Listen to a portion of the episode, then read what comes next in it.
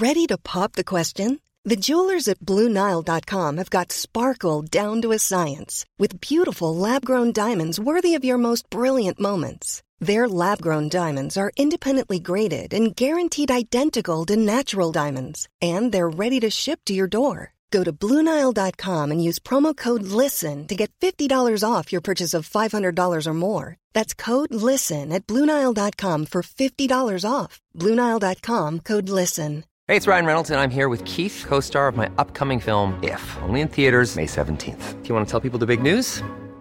All right, I'll do. Sign up now and you'll get unlimited for $15 a month and six months of Paramount Plus Essential Plan on us. Mintmobile.com slash switch. Upfront payment of $45 equivalent to $15 per month. Unlimited over 40 gigabytes per month. Face lower speeds. Videos at 480p. Active Mint customers by 531.24 get six months of Paramount Plus Essential Plan. Auto renews after six months. Offer ends May 31st, 2024. Separate Paramount Plus registration required. Terms and conditions apply if rated PG. We are special breakfast people here at Pantsuit Politics, but not just when Beth and I are on the road. The truth is, I want something warm from the oven every Saturday morning and Sunday morning. It's just the truth. It makes it feel special, makes it feel exciting. I don't want to work at it. So, the first time I ever saw Wild Grain, which is bake from frozen subscription box for sourdough breads, fresh pastas, and artisanal pastries, I was obsessed. You guys, I've been a member for over a year. It's amazing. It's so easy. Every item bakes from frozen in 25 minutes or less, no thawing required. You can fully customize your wild grain box. You can choose any combination of breads, pastas, pastries. You can even build a box of only breads, only pastas, or only pastries if you'd like. And for a limited time, you can get $30 off the first box, plus free croissants in every box when you go to wildgrain.com slash pantsuit to start your subscription. Sometimes I make one single croissant just for me because I want to feel special, and they're so good. You heard me. Free croissants in every box and $30 off your first box when you go to wildgrain.com slash pantsuit. That's wildgrain.com slash pantsuit, or you can use promo code pantsuit at checkout.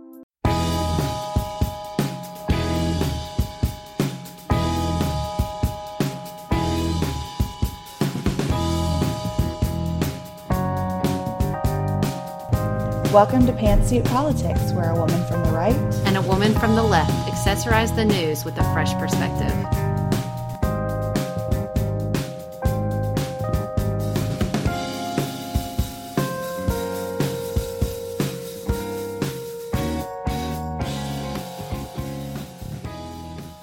Hi, this is Sarah Holland from the left. and Beth Silvers from the right. Welcome to another episode of Pantsuit Politics. Today, we're really excited. We're going to talk about Iowa predictions because we're recording on Sunday. And we're also going to um, talk about our own political experiences. And I have an exciting announcement to make to make in this episode. So, it should be a fun one. It should be, and we get to start with my favorite thing in the world, which is debate recap. so, um, we had a lot of people watching the Republican debate with us, it felt like, which I really appreciated and enjoyed on Twitter.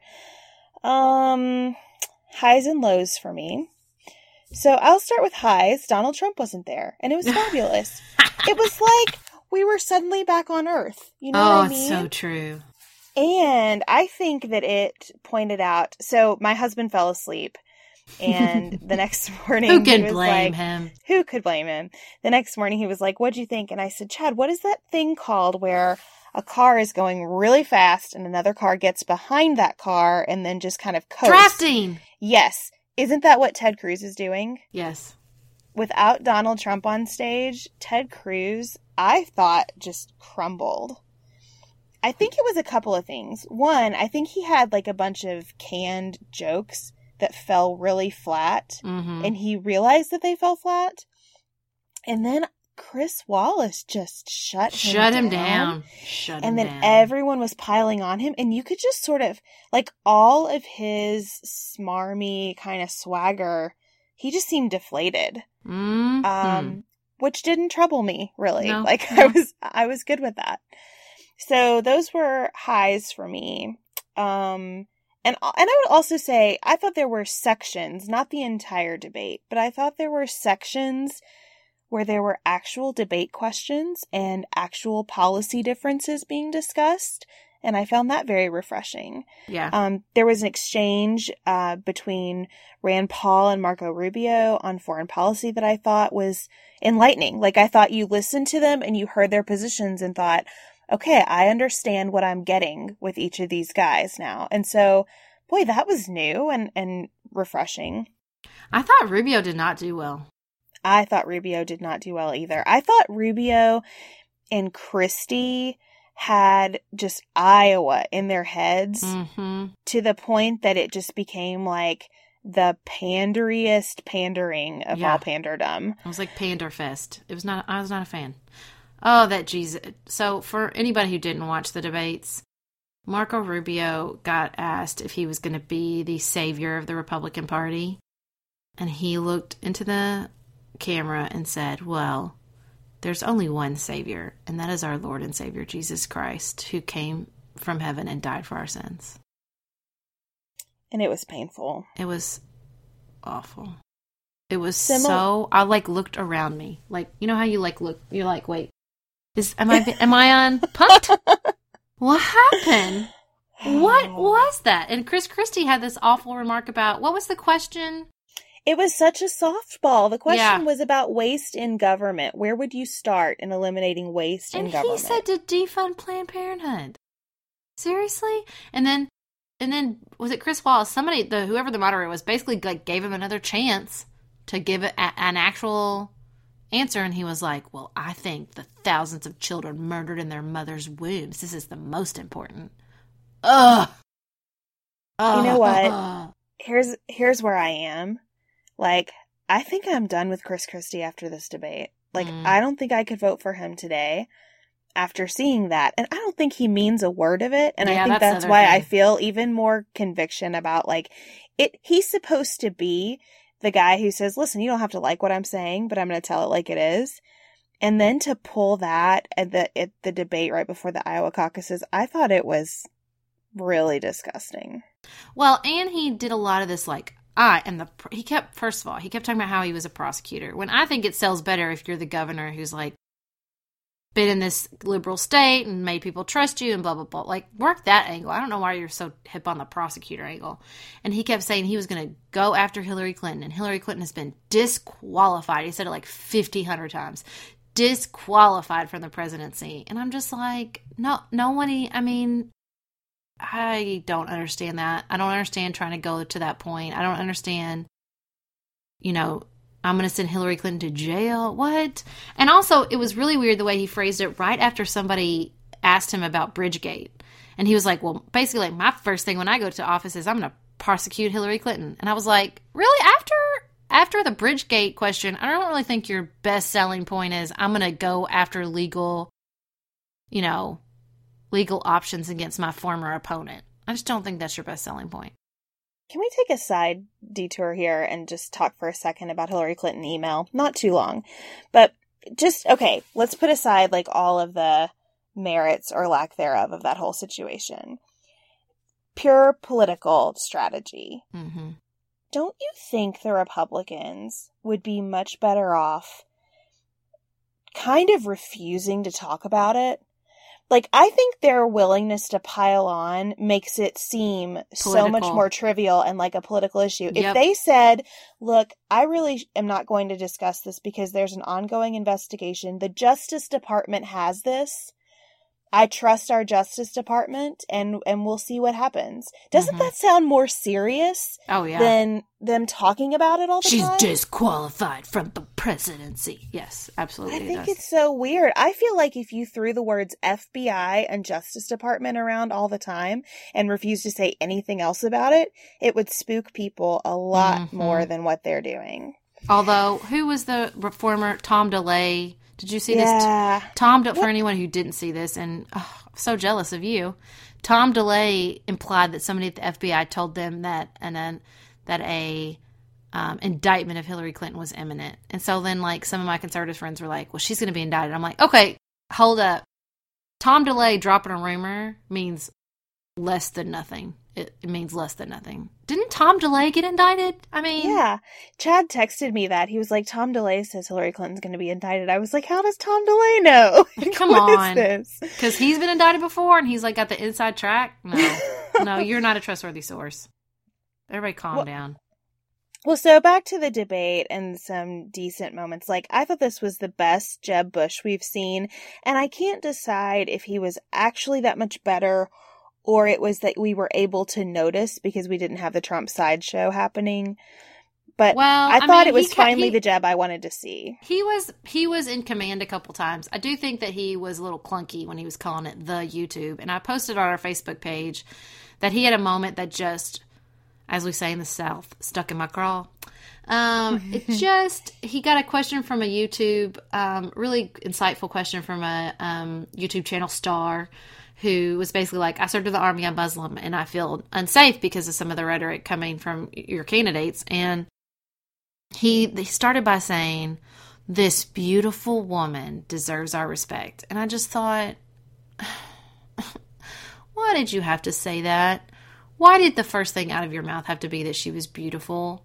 It really, really bothered me. And because I kept thinking about this article that I re- read about Bernie Sanders, and this woman described him as having a 10 year on gender for similar reasons. Like he'll only talk about family leave and he'll talk about mothers need to take family leave. And he, do, you know, he doesn't kind of, when he's talking about kids going to college, he also always uses he. And she kind of like said, you know, people call me this PC shrew, but like, it's not that I think he's a bad person for saying that, or I think Jeb Bush is this raging sexist, but I think it indicates a lack of understanding or a lack of willingness to pursue gender and a real understanding of gender when you speak like that. And it just, it's, it kind of upsets me. It was super unfortunate, especially because I think everything he said after that was really great. Yeah, it was, but I like got lost at the the YouTube and the beautiful woman. And you know what? He just is clunky on some things. He is. And and I don't I give him a little bit of grace. You know, this has been a Mhm. really brutal process for him. Talk about somebody waking up and saying, "Boy, this is not what I expected." I mean, Mhm. so so I get it. But as I said in this discussion that we had on Facebook about the beautiful comment, I do think that if you're running for president, you should have someone coaching you on those things. You can't be perfect at everything. yeah, But that sort of thing should be important enough to you that someone works with you on it. Um, and I'm sure that he kicked himself later. I mean, I, I do think for the most part he tries to be more inclusive than than other candidates. Um, I guess that when I when you say that though, what I think in my head is it's just you know I'm to the point where I just I don't want a president that has to be coached on gender issues. I don't. I don't. I mean, not to get on my I want a female president soapbox because I mean we're on Iowa and I'm all jazzed up for a reason I'll talk about in a minute. but yeah, I don't. I, I it's we're half the population. I don't want you to have to be coached on it. I want you to get it. Well, I get it, but but you know what? There's always going to be a a pool of things that the president's going to have to be coached on. No, that's You true. know, I, I would say the same thing about, you know, I don't want our president to have to be coached on how to use technology, you know, and Mhm. and almost everyone in the running. yeah, I don't think there's anybody that, that need to be category, coached on that category. You know, um, so uh, you know, I- I don't know. I thought overall, if you put that moment aside, I thought that it was a good night for Jeb, Yeah, I did. and and it put me in the position that I've wanted to be in for this whole cycle of saying, if I had to vote for, if I had to vote tomorrow, I would vote for Jeb hmm um, because I do think he distinguished himself as the most proficient on the issues. Um, Slate had a piece, I think it came out today, it might have been yesterday, talking about how embarrassing um, some of the foreign policy discussion was in the debate. Now, it was way one sided, and there was a lot of it that I was just like rolling my eyes, like, come on with the bias, but that's fine. Um, the the criticism leveled at Jeb though was so minimal compared to everyone else, and it had to be because you can disagree with him all day long, but he does know what Know he's, what he's talking, talking about. Well, Um, I think too that Rand Paul did well. I think he did what he's supposed to do at these debates, which is bring a really great perspective, push the discussion. He he I, I liked almost everything he had to say except for the end when he said that Hillary Clinton was disqualified from being a champion for women because her husband cheated on her, which is another low point.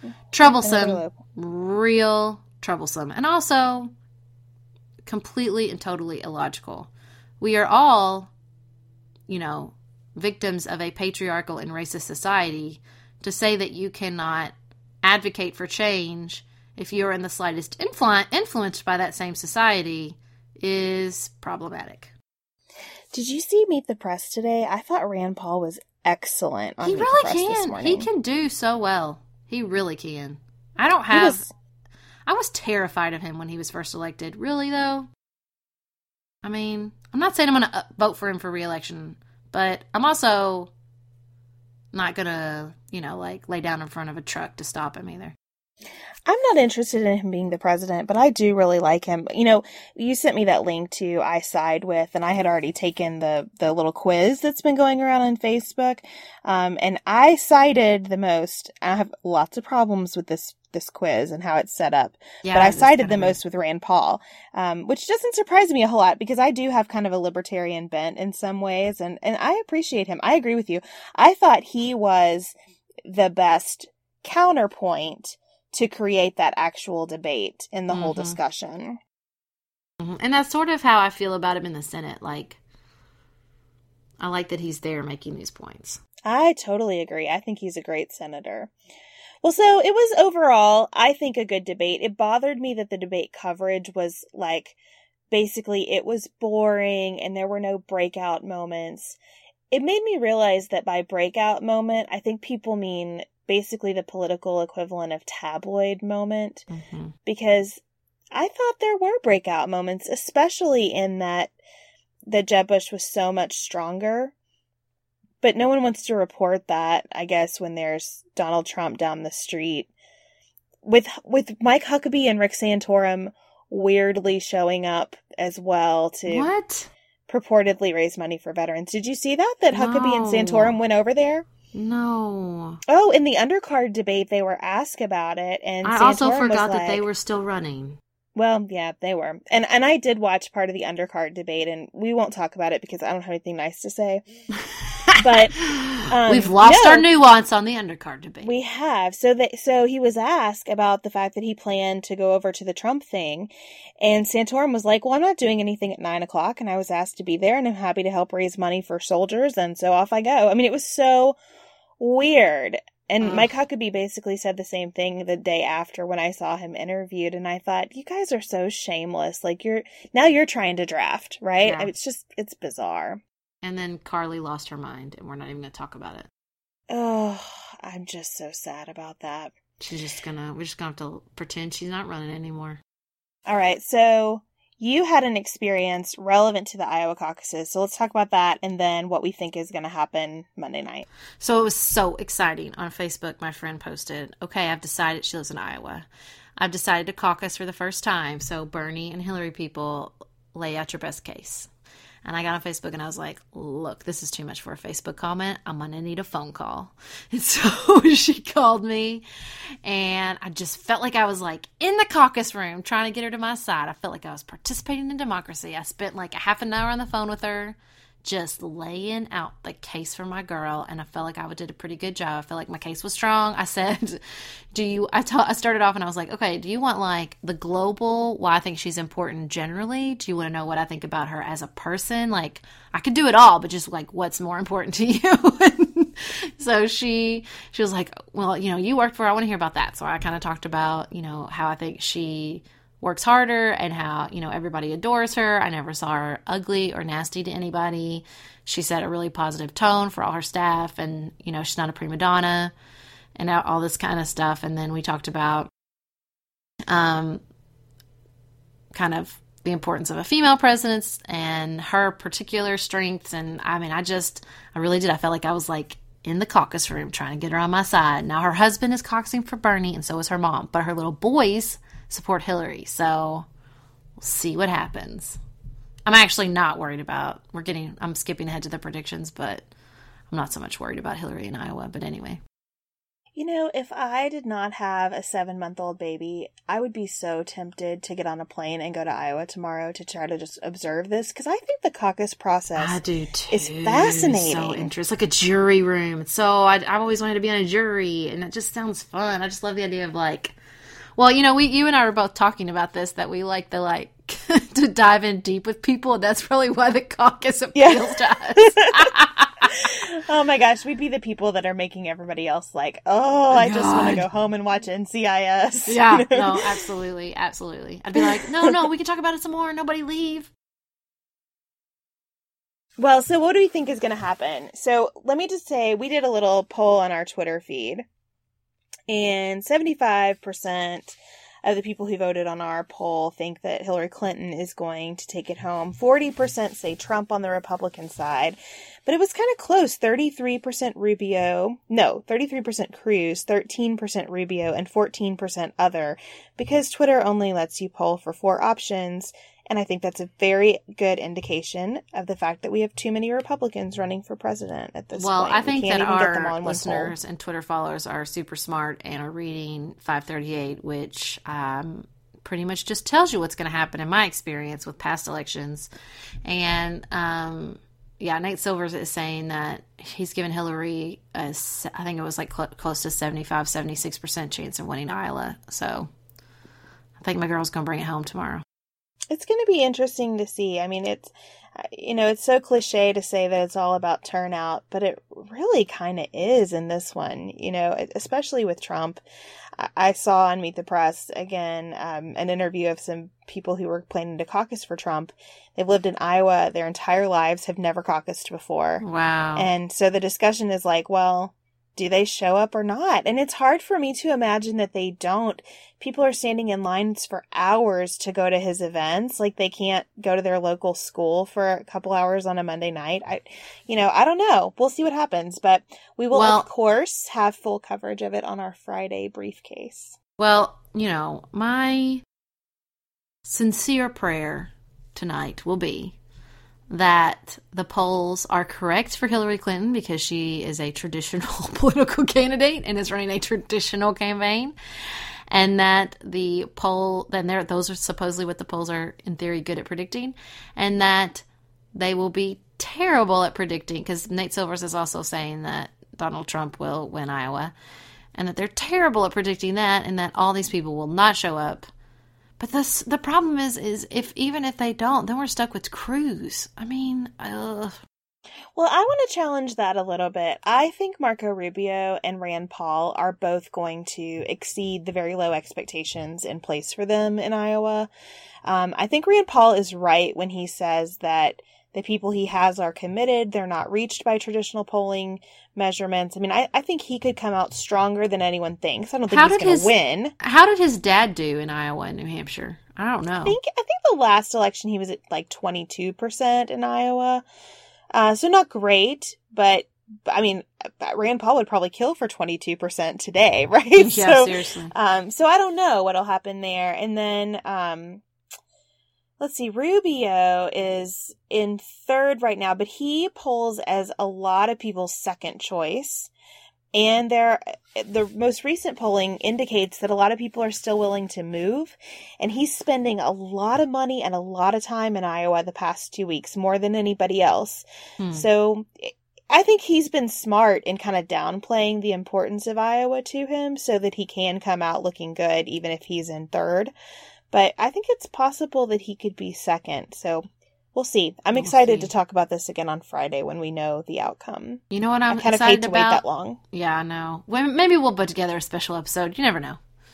Um, I am excited that I feel like we're at the beginning of the end of the primary. Like I feel like once a primary actually starts, I can see the light at the tunnel. You know what I mean? I just I'm done with this. I'm done with it. I'll be honest. I don't really get done with it. I, I, I think that I would feel more done with it if I felt more comfortable with where this could land. Mhm. But on the Republican side, it still feels wide open to me. Yeah, I'm just done with it in that I'm I'm tired of fighting with Bernie Bros and I'm ready for Hillary to be the nominee. It's Not to sound so I don't want to be too. I feel I don't want to tempt Murphy's law or anything, but past couple days on Twitter, I feel like the language has amped up so much between the Bernie and Hillary people. Mm-hmm. Well, the Bernie, like the Bernie campaign came out and was like, stop being, you guys have to stop being like this. Like, stop being sexist and disrespectful. Like, follow his lead. He is always respectful. You can't talk to be like this. I will say that, though, that we have a really wonderful Twitter follower who is a big Bernie supporter, and he's like the most polite person on the planet. So I'm not speaking of all Camp Bernie Bernie bros, and you know, several of my closer friends, close friends are Bernie supporters and are very nice. But on the other hand, some of them are can be real nasty. and we have some Hillary people that we follow who are are pretty hardcore Yeah. too. I mean, I would I would say that it's uh from both sides getting getting hot in here, Getting as hot. they say. Well, I feel like the Hillary people are like me, like, oh no, we will not. This will not happen again. Like, they're just they have some post traumatic stress going on here from last time. And it's so funny because, you know, the Trump people are uh, just heinous in their treatment of women on Twitter, right? All the articles about Megyn Kelly and the misogyny directed at her.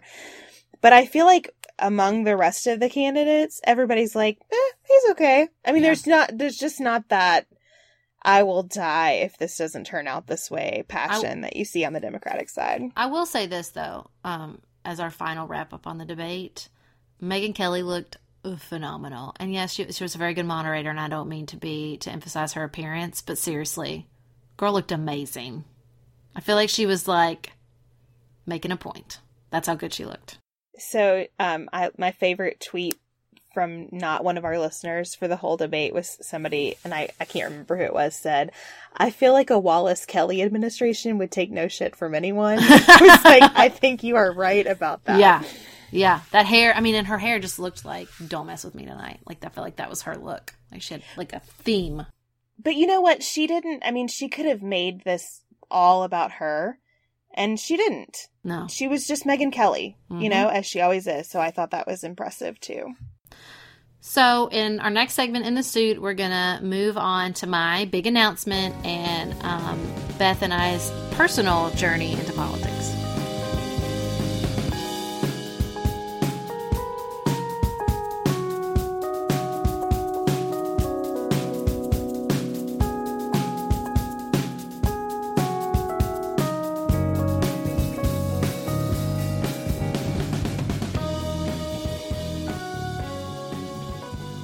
Sarah, you had a big week. I did. I have a. I had a big week, and I have a big announcement.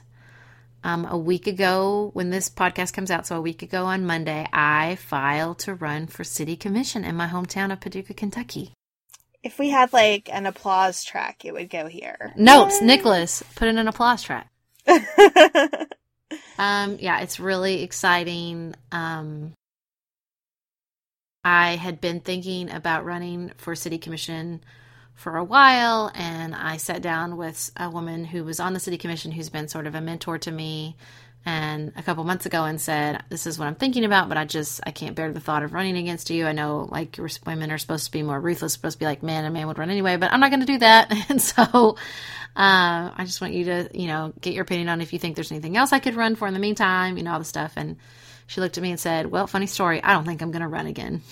so she um, chose to retire for, and not seek another term for the city commission. And that left an open seat. And I decided that was my chance. Um, me, along with, wait for it, let's see, I guess nine, yeah, like 10, no, eight other people are running for this open seat.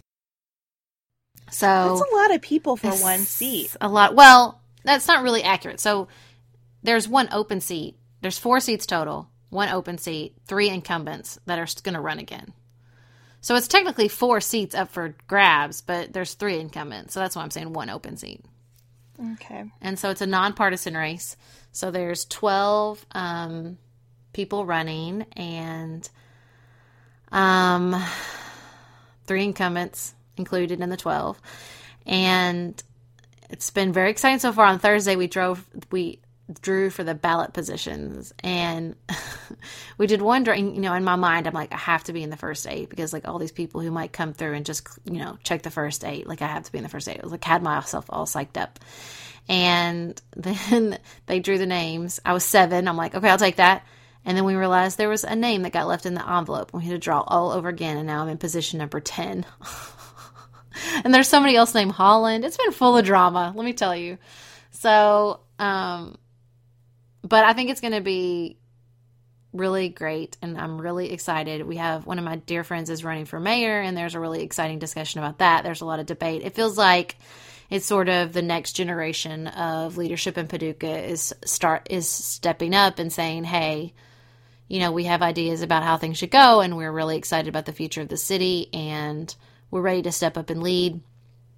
So I think it's going to be a really exciting period of debate around um, Paducah and what's coming next. And I'm really excited to get out there. You know, I'm a people person, so I'm super excited about going out there and listening to everybody's ideas and sharing my own ideas and talking about um, what's important to the people of Paducah and meeting um, a bunch of new people and taking my kids and strollers and knocking doors. I think it's going to be fun. Well, so this is kind of a culmination of a, a lot of things for you. Do you want to just back up and talk about sort of when you got interested in running for office and kind of how you've been moving in that direction? Uh, well, we can go by the way, way back machine. So when I was in high school, I used to think like I loved actors and actresses, and at the time, I don't even remember like why, but I was like particularly obsessed with Barbra Streisand. and even at the even though at the time in high school I was incredibly conservative, and as just a fun treat for our listeners, I will post in the show notes a editorial I wrote for my high school newspaper calling for Bill Clinton's resignation. Just for the just for the laughs, I'll. It's I'll really share, one of my favorites. Yeah, I'll, I'll just share that with everybody. Um, and so at the time, I, I I realized though that I thought maybe I wanted to be an actress or be in entertainment or something, and I thought, no, I think I just like that. That uh, what I liked about Barbra Streisand in particular is that she was so involved in politics, and I thought, I think that's what I actually like about all of this. And so I went to Transy, and that's where my political beliefs took a 180. And I went from being a conservative Southern Baptist Republican to a super liberal uh, Democrat, less liberal than in college. I mean, I was like protesting at Old Navy's in college, so I- have mellowed in my old age, but um, kind of did a 180 and decided I wanted to work in politics. It was a political science major. Um, went and worked for Planned Parenthood in North Carolina. Then when I went to DC, um, even during law school, I interned for Ben Chandler. Then I interned for a professor who was running for office. I never even like interned in law firms or anything. I never practiced law. And so then uh, after I graduated, I worked for Hillary Clinton's um, candidacy last time. I did research and advanced work for her, which was really awesome. Like working with the Secret Service and getting there before she came and being one of the few people in the room with her was really, really, a uh, really great experience. And then worked for Senator Menendez from New Jersey um, until I moved back to Paducah. And honestly, I think in my head, I just, you know, always running for office was something I wanted to do, but it was always something sort of in the the way way off. And I guess I was just waiting for somebody to come up to me and be like, You would be wonderful for this. Why don't you run for office? And what happened instead is I watched a really, really great documentary that I recommend to everyone called Raising Mrs. President, Raising Miss President by a filmmaker in Paducah, in Kentucky. Her name is Kiley Lane. And it's just a really great film. And it talks about all the reasons that women don't run for office we think we're, you know, they we say things like, "Oh, well, we sh- we're better in the, you know, the backstage area. We just want to help. We're better at that kind. Of, we don't really want to be up front." Or we say what I was telling myself was, "I need to be older. I need to be have more work experience. I need to, you know." start at these really far low levels down or whatever and work my way up and you know in the movie they talk this woman talks about like men don't think these things men you know men don't ever men think somebody says, "Hey, you thinking about running for office, or would you like to run for this?" And they're like, "Sure, yeah, why? Yeah, that'd be great. We'll do it." Like they way, you know, women way overestimate what is required to run for office, especially like local positions. And so, I thought, man, it's. I thought all these were my kind of personal reasons for not running, but they just were so global, and they were just being said by all these people in this film as like not good enough reasons, basically. And so I thought, okay, and for several years, people had been mentioning to me this program called Emerge, and we were so lucky to have a really fabulous program run from run by Jennifer Moore in Kentucky. and it's a it's a political training program for Democratic women considering office. And so I applied, I got a scholarship, and I went and I did the training, and it was so phenomenal. It was, you know, just one of the most amazing experiences. It really makes you understand what's required. They train you on field organizing, they train you on fundraising, and you know, luckily for me, that's the most intimidating part for a lot of women. But I will ask anybody for anything at any time because, as my stepfather says, the worst they can say is no. So that part's not very intimidating for me. And um, in fact, if anybody would like to go for to Holland for Paducah and donate to my campaign, you can do so right now, and I will happily accept your donation. But anyway, um, so I did emerge, and it was just a really positive experience. And you pledge when you sign up for emerge that you'll run for office in five years. And here we are, two years later, and I have filed for city commission. So they did a good job. Well, I think it's so exciting and I'm just so happy for you. And I think you should check out Sarah's campaign website because she's really set it up in a nice way and has these great videos. And um, I'm just excited to see what happens for you. I think it's awesome. It's really been fun. And I, and there's a part of me, as much as I've kind of had so many experiences with the political establishment, um, you know, I listened to a speech at our Chamber of Commerce this weekend about sort of generational guideposts. And I really identify so much with part of the millennial generation and pushing things and changing things and can't we do this different? And there's a part of me that sort of is really pushing against the idea of what a candidate should do and what you should expect from a candidate. I mean, I don't think there are a lot of candidates out there that do a political podcast twice a week. Um, but, you know, I, I really like the idea of being somebody that's very transparent and who says, look, this is what I think and this is what I believe, and I could try to hide these things from you, but I don't really want to. And I could try to be this neutral, not make anybody mad kind of public, you know, kind of politician, but I'm not really interested in that either. I've already gotten a lot of flack from the internet trolls in Paducah who love the fact that, I, as as you know, living in a conservative area, love the fact that I got on my blog and talked about how much I liked Bernie Sanders. Um, they were not a fan, actually. But, you know, I've also had so many people that know me personally that say, you know, look, I'm conservative, I'm Republican, but I don't think anybody will work harder for Paducah. And I think that you have a really great vision for our city. And, you know, that means so much to me that people can see that, you know, there's something bigger going on here and there is a way to be nuanced and there is a way to be sort you know nonpartisan in this space and and see in each other that we're all that we all want to go to the same place and let's just try to get there together. This show is sponsored by BetterHelp. Can I get something off my chest? Every day I feel a little pang of sadness because I think about Griffin going away to college. Y'all, he's a freshman in high school. This is not healthy or normal. This is why I have it on my list of things to talk to my therapist about. We all carry around these things, big and small. When we keep them bottled up, it can start to affect us. Therapy is a safe space to get these things off your chest and to figure out how to work through whatever's weighing you down. If you're thinking about starting therapy, give BetterHelp a try. It's entirely online, designed to be convenient, flexible, and suited to your schedule. Just fill out a brief questionnaire to get matched with a licensed therapist and switch therapist anytime for no additional charge. You gotta get it off your chest. And you can get it off your chest with BetterHelp. Visit betterhelp.com slash pantsuit today to get 10% off your first month. That's betterhelp, H-E-L-P dot com slash pantsuit.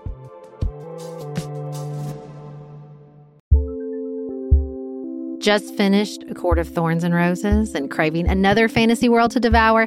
Dipsea's got you. Dive into spicy enemies to lovers' tales or embark on an epic romance between immortal fae and sworn foes. They've got fantasy romance stories perfect for your morning walk, late night, or long bath.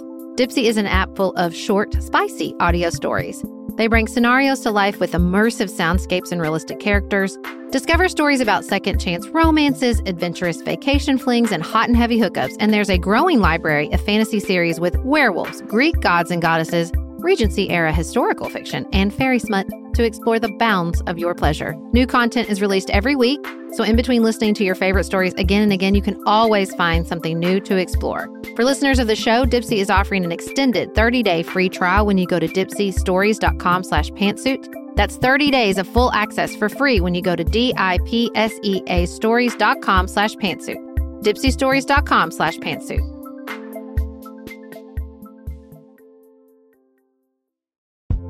If you're looking for a very quick salon quality, but not salon priced manicure, Olive and June has you covered. We've talked about Olive and June's Mani system before. It has everything that you need for a professional manicure in one box, salon grade tools, your choice of six polishes. Those polishes are going to last you for seven days or more. The cost breaks down to about $2 a manicure. Olive and June also has press ons if you want. What I love though is that Olive and June each season is coming out with new colors, and I just got a set of spring and summer colors in quick dry polish. They say this dries in about a minute. It seemed dry to me in about 30 seconds. It was not kidding about being quick dry. I also love the light colors in this set. There is a huge range. My favorite one is called Kitten. It's like a pinkish gray. The quick dry polish gives you full coverage in one or two coats. It lasts for more than five days, and it is offered in more than 40 cruelty free and vegan polishes. Olive and June just understands what's happening in our lives, that we need to move quickly, but we want to look great and feel great and have fun in the process. Visit oliveandjune.com slash pantsuit for 20% off your first system. That's O-L-I-V-E-A-N-D-J-U-N-E dot com slash P-A-N-T-S-U-I-T for 20% off your first Mani system.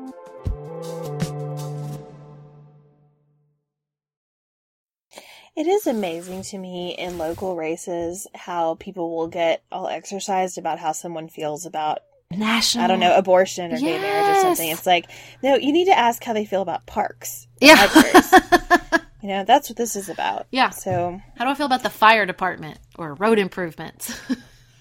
Well, and I, I just think, you know, and this goes back to the conversation that we had with, with Kristen Soltis Anderson. I really think as voters at every level, we have to start caring more about leadership and problem solving. mm-hmm. And, and I think you have both of those things. Obviously, I'm, uh, 100% supportive of your campaign. If I lived in Paducah, I would be all over, all over it. And anything I can do remotely, I, I will do. So good for you.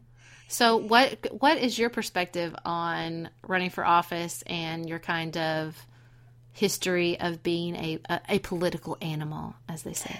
Yeah, you know what? I don't really have much of a history. So, um, I was not super political um, growing up. I think I was always interested in what was going on in the news um, to an extent, but I was mostly just addicted to achievement. and so my high school and college days were like filled with every extracurricular activity I could cram in and taking on a leadership position in every extracurricular activity I Beth touched. was Beth was the president of our sorority. And I was elected as a sophomore. like, Oh, that's crazy! Is that right? Dang. that's right. I was Wow. elected as a sophomore as the president of the sorority. My junior year, I was the head of the RA staff while also being the president of the sorority. Which, by the way, that's a bad combination. That no Don't do that ever. Don't do that, young women. Um, and that's the thing, like, I sort of, by the time I was 20, I was sort of burnt out, which is like sad, but it's true for me. Um, so I think I just went through, um, a little bit of a period of ambivalence about a lot of things. And then, you know, I was, I went straight from college into law school. And in law school, I sort of hunkered back down into my achievement addiction, but this time it felt a lot more real to me because um, the legal market wasn't as tough as it is today then, but you know, it was already starting to get Yeah. pretty tight. Like getting a good job that made the investment of law school worth it was was difficult. And so um once I got out of law school, it was almost the first time that I sort of had permission to say, what do I even enjoy? Mm-hmm. because everything to that point had just been building a resume for I don't know what. Um, so that's when I started to discover that politics is something that I really enjoy and and being just an observer, a reader, a voter, an informed citizen. So I have not done um, any kind of fundraising or support of a campaign beyond just you know being a passive sort of donor um, or someone who talks to others about her beliefs. Um, I've been looking for sort of what's the right thing for me. I don't know. I don't know what that is. I sitting here today, I do not have any interest in running for office myself. Now that could change, I suppose. I mean, I'm a very different person at almost 35 than I was at 25, and so, you know, what I look like at 45, I don't know, but um, right now, that just doesn't feel authentic to me. And maybe Mm-hmm. it's for some of the reasons that you discussed that, that aren't good enough in um, the Raising Mrs. President context. Can I just be honest with you? Like, there is nothing that I hate more than a happy hour. Um, my personal hell would be just an endless happy hour. I think like I I don't enjoy connecting in like a small talk way. I I am terrible at asking people for things. I'm great at that in a professional context. Like I'm a great coach. I'm really good at developing relationships with people and then trying to like pull their best out of them in a way that they feel good about in a way that benefits an organization. I cannot imagine saying, "Hey, please donate to my campaign." And uh, you know, I could get over that if I I could do that on someone else's behalf. On my Yeah. own, I would struggle. I could certainly overcome that. I just don't know that I want to. I I would love to work for people or ideas or organizations that I feel strongly about. And that's Yeah. kind of where I am right now. Um, I, I also just, you know, there's a part of me that thinks in today's Republican Party, would I be a viable candidate? I, I don't know. I, so You should be. That's for dang sure. yeah, I mean, I'm just not, I'm never going to be serving up the red meat. And, um, I hope that changes about the party. And that's what I, that's where my heart is. Like, I would love to work toward just changing the image and the substance of the Republican Party. And in that way, doing this podcast is the thing that currently feels like the most authentic way I can use my perspective and voice. And it makes me feel very vulnerable. And we've talked about this a little bit before that I don't have this long political resume, uh, cause everything in my life is about resumes. One and, and two, you know, what we do is so personal. Um, I think what makes me know that this is a good thing for me and for us is that when we get some criticism, I don't get that like pit in pit of my stomach, like scared sort of feeling um, that I get in everything else in my life when I'm criticized. Like here, I just feel very comfortable saying, no, this is what we're doing. This is how Yeah. we feel about it. And I appreciate feedback. I want to get better and grow, but you're just going to disagree with me about some things and that's fine. And so, uh, this is a good thing for me. I'm interested in exploring more, learning more, thinking and writing, but, um, you're not going to see my name on a ballot anytime soon. Well, here's the funny thing is a, a couple of things about what you said. One is I have this long resume that I have to like bury the lead because nobody wants to hear like Washington D.C. or worked for the Congress or you know. oh, interesting. Yeah. because it's got such a bad reputation. So I can't even like, you know, the first thing I talk about, which actually is very important to the next point I was going to make, is that I'm a fifth generation Paducan. Pa- yeah, Paducan, I think is what we've decided to call it. But, um, you know, what's funny is that I, when you talk about authentic, I mean, that's a big reason I decided to move back to Paducah. It was actually George W. Bush. And I think I've talked about this a little bit before Yeah. saying that he, you know, we don't meet, we don't pray for the tower, past task to meet our power. We try, pray for the power to meet our task. And I think that, you know, that's when I realized like, I can't, I want to run and I can't, I will never be authentic running as like in Virginia or Maryland, like, or it's never going to happen. Like the place I care about, the place I'm passionate about, the place, and I couldn't even run as like a state house, right? I mean, I'm not saying I won't eventually. I'm very passionate about Kentucky. I love it. It's my home. But right now, you know, it's I'm just so in it with Paducah, right, with my kids and our lives and our community. Like it just, like that's the only place that is a is an authentic area in which I could run and that I really care about the vision and the future of what's going to happen there. But um, the other thing I realized too after we had this conversation about small talk is when I went to that chamber event. I think the reason I can like you know, and sort of enjoy that situation is because if I wasn't going to be a politician in my next life, I would want to be a comedian, a stand-up comedian. And so I really enjoy small talk in that because I'm I like to make people laugh. And kind of small talk situations, I have these kind of, you know, stories I tell and situations I talk about. Although my imposter syndrome kicks in and now I'm like, people aren't going to think you're serious because you're making them laugh, you know? but then I think, no, Ann Richards. And then I don't worry about it anymore. Well, I think you just I think you know who you are and you always have. You know, going back to college, like you have always been comfortable um kind of having everybody pay attention to you and I don't mean that in a negative way at all. Listen, you wrote you grow up with red hair and glasses. It just is what it is. People are paying attention. there's no me. There's no me like blending in. I'm not the student who's like the teacher's not going to notice is there. Like I just had to own it. There was I, nothing I could change about it. Well, and as much as I have always been in leadership positions, I think I've always done it in a way that's sort of like a plant. Like it's kind of reliable, like you can count on it and it's there serving its purpose. But you know, if it moved, nobody would notice too much. um, if it were gone, like we'd be okay. We'd continue. And I think that's just more my style. And, and I'm good with that. You know, I, one of the things that I, um, use as an example when I talk about this all the time is I like to host parties, but only because of the moment when everything's out and people are having a good time and I can stand in the corner of the room and watch them and be like, I made this. But I don't really want to interact and I kind of want to have that moment and then go to bed. Um, so it's just, you know, we're all different people. We have to know who we are. That's the most important thing. oh yeah, because here's a, when you were talking about your leadership style and sorority. Here's a fun fact: I lost everything I ever ran for in our sorority.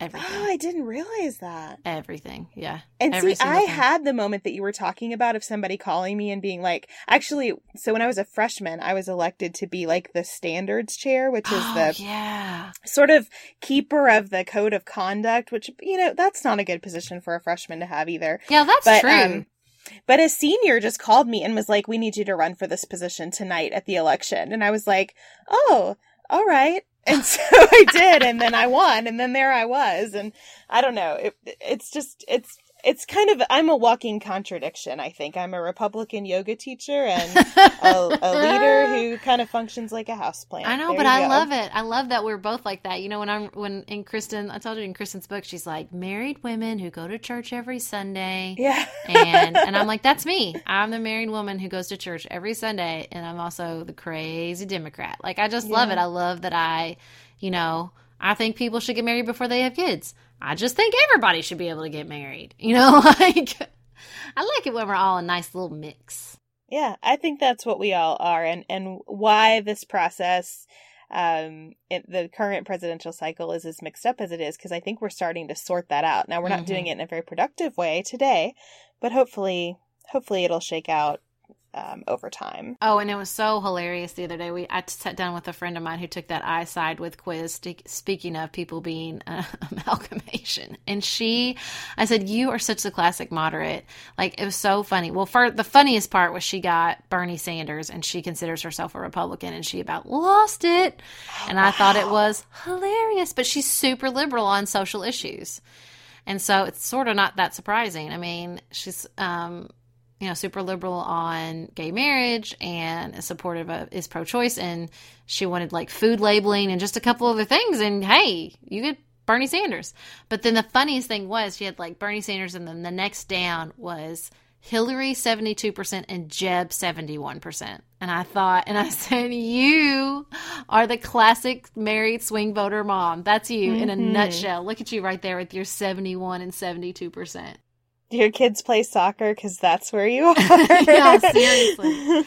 I thought that was so interesting. But i mean that's there's a part of me that's really this sounds crazy because of course i took iSideWith and i got 99% hillary clinton. The only thing we differed was i think pot should be totally legal and she thinks it should only be legal for health purposes. That was it. Um but i kind of am like strangely envious of my friend and the way that she could like she can could go both ways. Like I don't know. I kind of it seems more democratic. I kind of dig it. I mean, I'm not going to go back on some of my issues or beliefs, but I thought it was kind of cool. I mean, there's a part of me that's like, hmm, that's kind of neat to actually be to actually see the process as somebody who wants to figure out who they're going to vote for, which is not not really a way I experience the process. Sarah and I have talked many times about our desire to age as gracefully as possible, and skincare is a huge piece of that. I spend a lot of time and money thinking about my skin, and I have added Ritual to my routine, which just gives me a lot of comfort. Ritual is here for us. They have created a wrinkle support skin supplement and conducted clinical studies, so we know it's working. They're taking the guesswork out of skincare. Ritual Hyacera is one of several Ritual products that I love. I take the daily multivitamin, I take a probiotic, and Hyacera is that once daily skincare supplement that is clinically proven to reduce wrinkles and fine lines and increase skin smoothness in 90 days. I recently met a friend for the first time in person as opposed to online. And we were discussing the fact that I am 43, and she said, I cannot believe how young you look. And I thought, thank you, Ritual, for that. Start Hyacera to help minimize wrinkles without compromising on clean science. Hyacera from Ritual is a clinically proven skin supplement you can actually trust. Get 25% off your first month for a limited time at ritual.com slash pantsuit. Start Ritual or add Hyacera to your subscription today. That's ritual.com slash pantsuit for 25% off.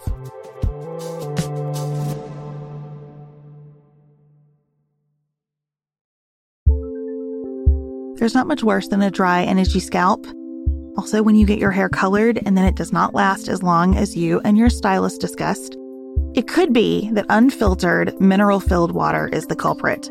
Hard water is a leading cause of damaged hair and dry, irritated skin, and about 85% of the United States uses hard water, filled with dissolved minerals and added chlorine. That's where Canopy's new filtered shower head comes in. Canopy, known for their beauty hacks and reimagined humidifier, has revolutionized the filtered shower head. Dermatologists recommended this unique three stage filtration system greatly reduces contaminants and odors in your shower water, leaving you with healthy hair and glowing skin. Best of all, the Canopy filtered shower head is hassle free. Installation is a breeze, and its unique quick release filter replacement feature allows for seamless filter replacement unlike any others on the market. Go to getcanopy.co to save $25 on your Canopy filtered shower head purchase today with Canopy's hassle free filter subscription. Even better, our listeners can use code PANTSUIT at checkout to save an additional 10% off your Canopy purchase. Hurry, your hair and skin will thank you.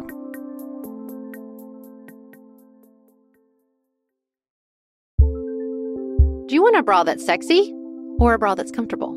Thanks to ThirdLove, you can have both. ThirdLove was started to take all the frustration, ick, and ugh out of bra shopping. That's why they make solutions for every bra problem, aka problems. Their bras make it easy to bring back perkiness you haven't seen since high school, get smoothing you know where, and have straps that actually stay put. Designed at their headquarters in San Francisco and made from premium materials, they put every style through hours of wear testing on real women, including themselves, before it's given the stamp of boob approval. Comfort and support are guaranteed. Plus, whether you're a double A cup or an H cup, their virtual fitting room will help you find your perfect fit fast. And they've even invented half cups. No more feeling stuck between two cup sizes that don't fit right. It's time to get your problems solved. Visit thirdlove.com and get 15% off your order with code podcast15.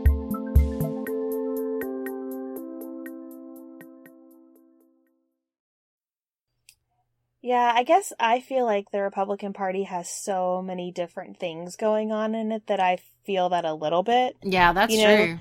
That's true. Um, I was surprised when I took the iSideWith thing that I didn't have more in common with Democrats because I consider myself such a moderate. Um, but boy, I was only like in the 30s with Really? Hillary Clinton. Yeah. well, actually, you know what? I think my closest my closest Republican was Kasich, and it was forty seven percent. And again, I have some like real objections to the way that's structured. Um, but it, but it was interesting. Mm-hmm. Did you and do the to do. extension and like click down through all those other questions? See, I didn't do that. I did. Yeah, I wanted to see it all. No, I didn't do that. So I wonder if mine would. I should go back and do it the whole all the way. Just really bury, bury down in there. And we'll put that link in the show notes and would love to hear from people on Twitter and Facebook, like how it goes for them and whether you think it's an accurate tool or not. So, next up on the heels, we're gonna leave politics behind and talk about what is our favorite podcast that we listen to.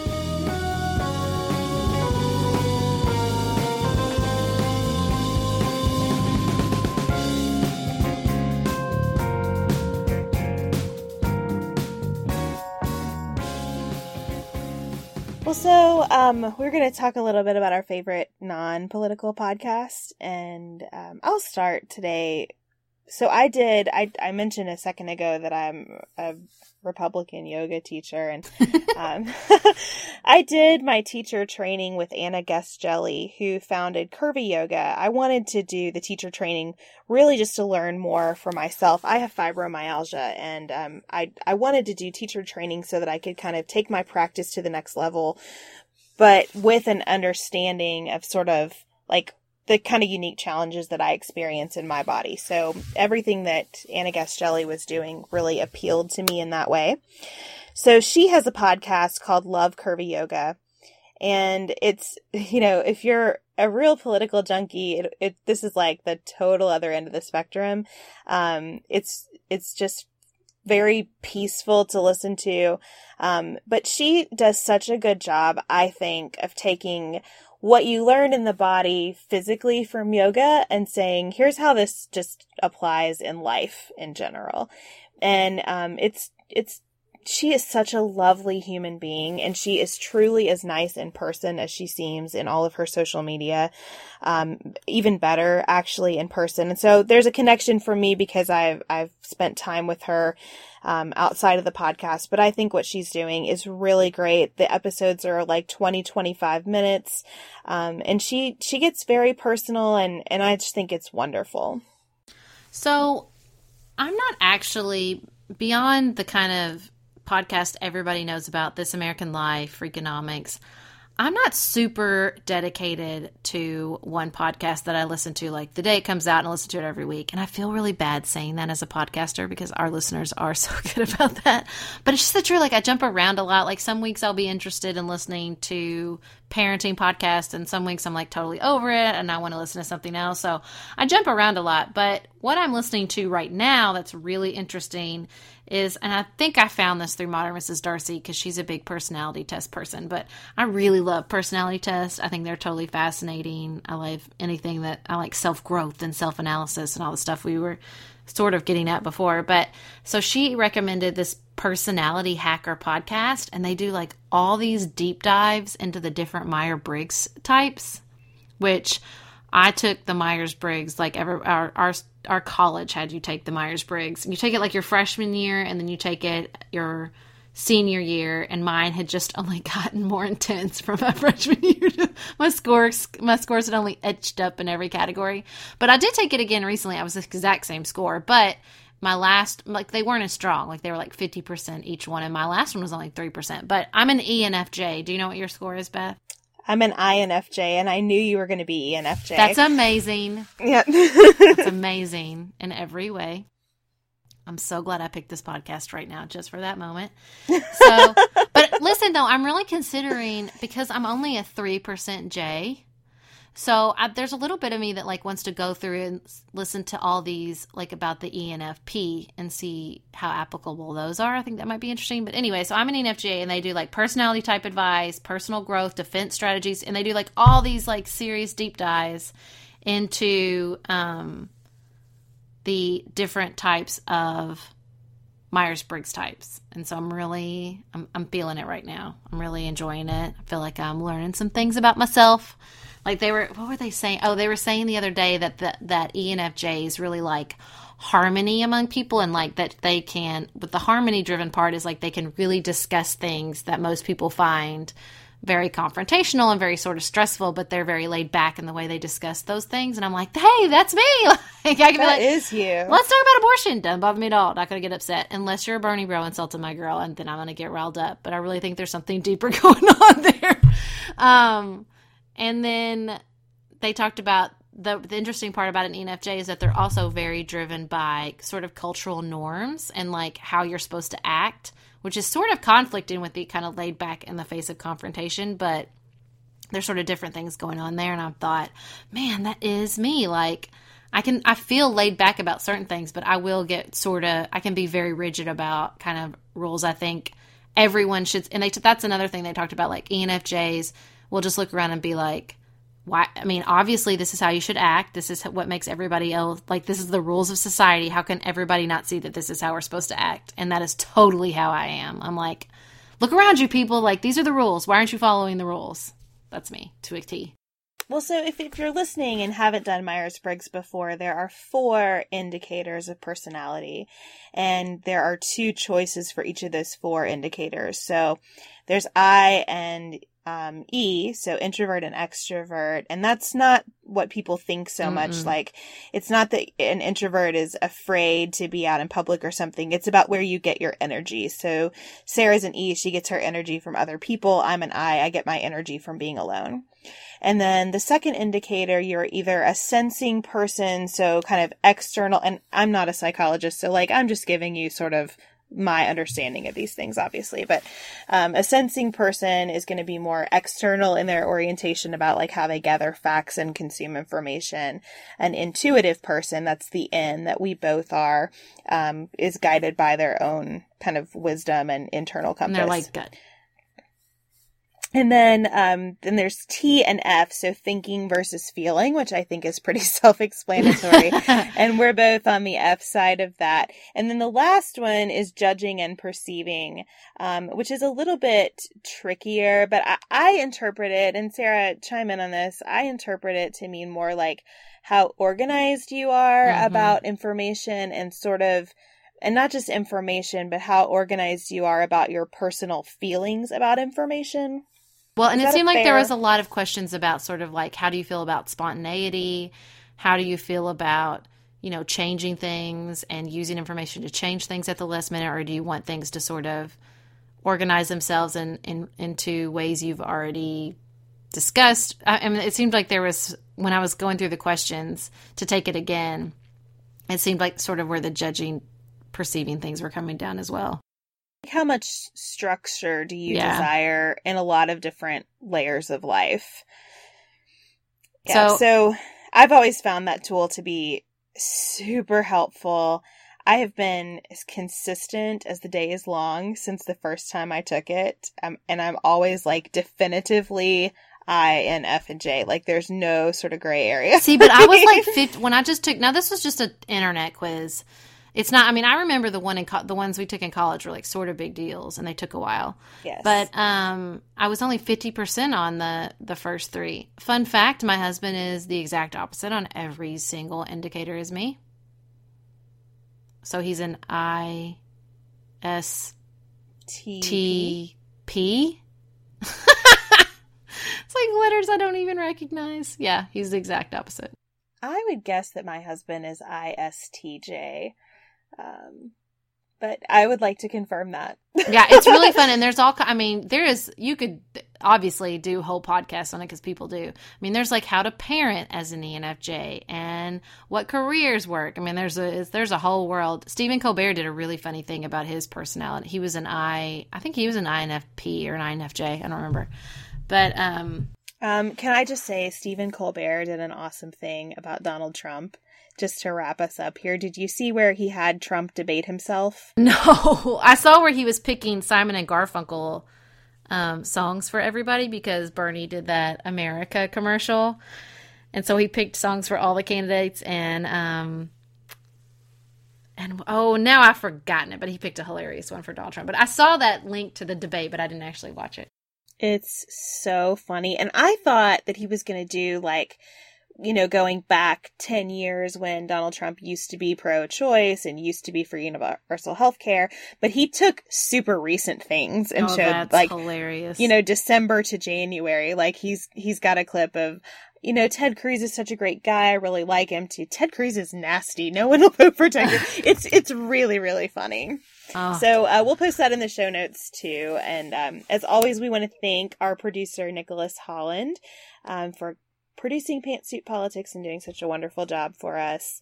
We hope that you will follow us on Facebook at Pantsuit Politics and on Twitter at Pantsuit Politic without an S. And we forgot to mention at the opener to subscribe to our email list. I got a little excited about the debate predictions and skipped that part. So subscribe to our email list. It's pinned to the top of our Facebook and Twitter pages, and you can also find it on our website. Yes, and we will be back on Friday or possibly before to talk if about we just can't caucuses. stand it. If we just right. can't stand it, we might be back. But as you are discussing all these things, we hope that you will continue to keep it nuanced, y'all.